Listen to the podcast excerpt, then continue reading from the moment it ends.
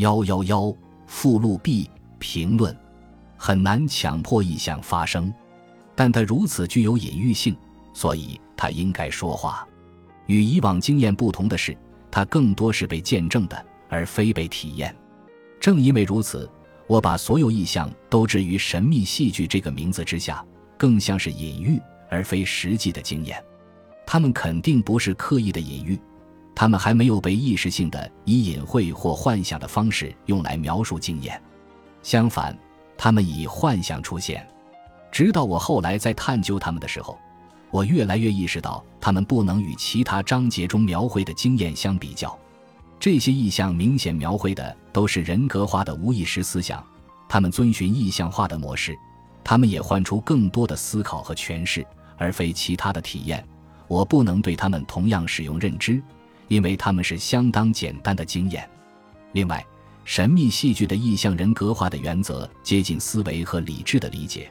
同样，他们隐喻的方式也引起这样一种诠释的尝试：场景设置是在黑暗的大地深处，很明显，隐喻象征的是明亮的意识空间范围或精神视野范围之下的内在深度。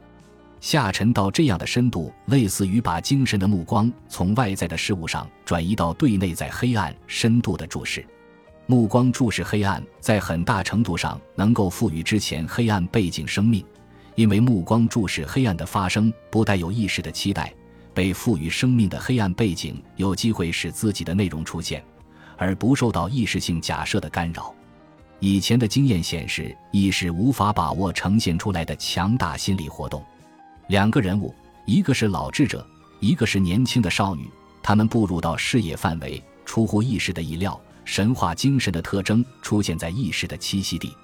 这种轮廓是一种意象，经常反复出现在人类精神中。老人象征精神原则，可以被描述为罗格斯；少女象征非精神的原则及情感，可以称为艾洛斯。罗格斯的一个后人是努斯，即理智，曾经和情感。预感和感觉混在一起，相反，罗格斯包含这种混合，但它不是这种混合的结果，而是一种较低级的动物性精神活动。但这种混合受他支配，因此四种基本的灵魂活动开始从属于他的原则。这是一种独立的原则形式，意味着理解、洞察、预见、法规和智慧。因此，老先知的形象是适合这一原则的隐喻。因为先知的精神在自己身上将所有这些品质结合起来。相反，艾洛斯是一种包含所有基本的灵魂活动混合在一起的原则，同样也支配着这些活动。而艾洛斯的目的却完全不同，它并非给予形式，而是实现形式；它是倒进容器的酒，并非河流的河床或方向，而是奔流其中的水。艾洛斯是欲望、渴望、驱力、活跃。快乐和痛苦，艾洛斯命令和坚持的地方，也是艾洛斯消解和运动的地方。罗格斯和艾洛斯是两种基本的心灵力量，形成一对对立，彼此依赖。老智者体现的是坚持，而年轻少女意味着运动。他们非个人的本质，通过他们是属于一般人类历史的人物体现出来。他们不属于个人，而是世人的精神内容，因为他们是不朽的。每个人都拥有他们，因此这些形象反复出现在思想家和诗人的作品中。如此原始的意象拥有一种秘密的力量，这种力量对人类的理性和灵魂起到同样的作用。不论他们在哪里出现，他们都能搅动与神秘联系在一起、消失很久和含有大量预感的某些东西。一串声音在每一个人的胸腔中震动回荡，这些原始的意象存在于每个人身上。他们就像所有人类的财产一样，这种秘密的力量就像一个咒语，一种魔法，导致上升，同样也导致诱惑。这是原始意象的特征。他们在人全然是人的地方将人抓住，是一种力量将人抓住，好像是慌乱的人群在推着他。即使个体的理解力和情感起来对抗这种力量，这种情况也会发生。个体对抗全部人在他身上的声音的力量是什么？它被侵入、占有和消耗，没有什么比蛇更能产生这种清晰的效果了。他表示一切都很危险，一切都很坏，一切都在夜间发生且怪异。它既和艾洛斯联系在一起，也和罗格斯联系在一起。只要他们能够像黑暗和未识别的无意识精神原则一样起作用，房子象征一个固定的住所。它表示罗格斯和艾洛斯永远的栖息在我们身上。以利亚的女儿象征莎乐美，因此体现的是连续的秩序。先知是他的制造者，他源自他。事实上，他像一个女儿一样归属于他，表示艾洛斯从属于罗格斯。尽管这种关系很常见，就像这种原始意象永远表现的那样，但特殊的情况不具备一般的效力。因为如果他们是两种对立的原则，其中一个不能源自另一个，依赖它。因此，莎乐美明显不是艾洛斯精确的化身，而是同一类的一种。它实际上并非是艾洛斯精确的隐喻，也源于它实际上是失明的，而艾洛斯并未失明，因为他也像罗格斯一样在管理所有灵魂的基本活动。失明象征他的不完整和主要品质的缺失。由于他的缺陷，所以他依赖自己的父亲。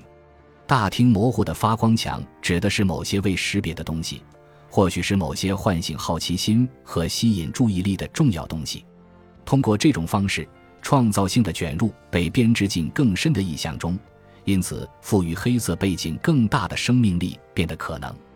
这样一种增强的注意力产生物体的意象，向所有的意图和目的表现专注，即水晶的意象。而水晶自古以来都被用来制造这样的幻想。对于注视这些形象的人而言，他们最初是无法理解的。这些形象唤起的是他灵魂中的黑暗历程，在某种程度上，他们的位置甚至更深，感知他们需要像水晶一样的物体来协助。但如上文所写的一样，这表现的仅是一种更强的创造性注意的专注，一个像先知一样的形象。本身很清晰又完整，比失明的莎乐美这种出乎意料的形式激发的好奇少。这是为什么人会期待形成的过程最先表现出艾洛斯的问题。因此，夏娃的意象最先出现，伴随着的是树与蛇的意象。这明显指的是诱惑，已经完全包括在莎乐美的形象中。诱惑带来向艾洛斯一侧的进一步运动，这反过来又预示着诸多冒险的可能性。而对于这一步，奥德修斯的冒险是最合适的意象。这个意象激发并带来冒险，就像为新的机遇打开一道门，使目光摆脱黑暗的幽闭和深度。而目光在这里很快就会被抓住。因此，幻象朝阳光花园开放，花园中开着红花的树象征爱与情感的发展，花园中的景象征稳定的来源。井里的冷水并不使人陶醉，象征罗格斯。这表示爱欲的发展也是知识的来源，就像以利亚开始讲的一样。在我这里，罗格斯毫无疑问更高一筹，因为以利亚说他和他的女儿总是合一的。但罗格斯和艾罗斯并未合一，而是两个。但在这种情况中，罗格斯已经使艾洛斯失明，并将其征服。但如果情况就是这样，那么使罗格斯摆脱艾洛斯的控制也开始变得很有必要。因此，艾洛斯将重新获得视力，所以莎乐美转向我，因为艾洛斯需要帮助。也是正是因为这个原因，我明显能够注视这个意象。男人的灵魂更倾向于是罗格斯而非艾洛斯，而艾洛斯更具女人的本质特征。通过罗格斯征服艾洛斯，不仅能够解释艾洛斯的失明，也能解释某些奇怪的事实，即艾洛斯正是由莎乐美这个不那么令人愉快的形象代表。莎乐美品性恶劣，她不仅是谋杀圣人的凶手，还与父亲乱伦。原则始终有独立的尊严，但如果失去尊严，他将失去基础，那么就会具有坏的形式。我们知道，心灵的活动和品质的发展都被通过压抑退化而剥夺，从而变成恶习。公开或秘密的恶习将合法的活动取代，带来人格自身的不统一。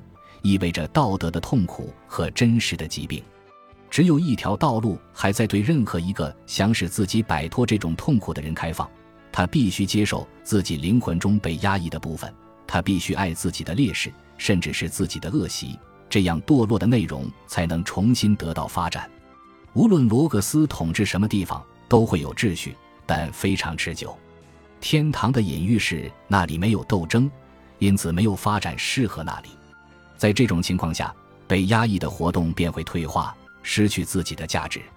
这是对圣人的谋杀。谋杀之所以会发生，是因为罗格斯像西律王一样，因为自己的弱点不能保护圣人，因为他唯一能做的就是保住自己，从而导致艾洛斯的堕落。只有违抗统治原则，才能够走出这种没有得到发展的坚持状态。天堂的故事不断重复，因此蛇缠在树上，因为亚当应当受到诱惑。本集播放完毕，感谢您的收听。喜欢请订阅加关注，主页有更多精彩内容。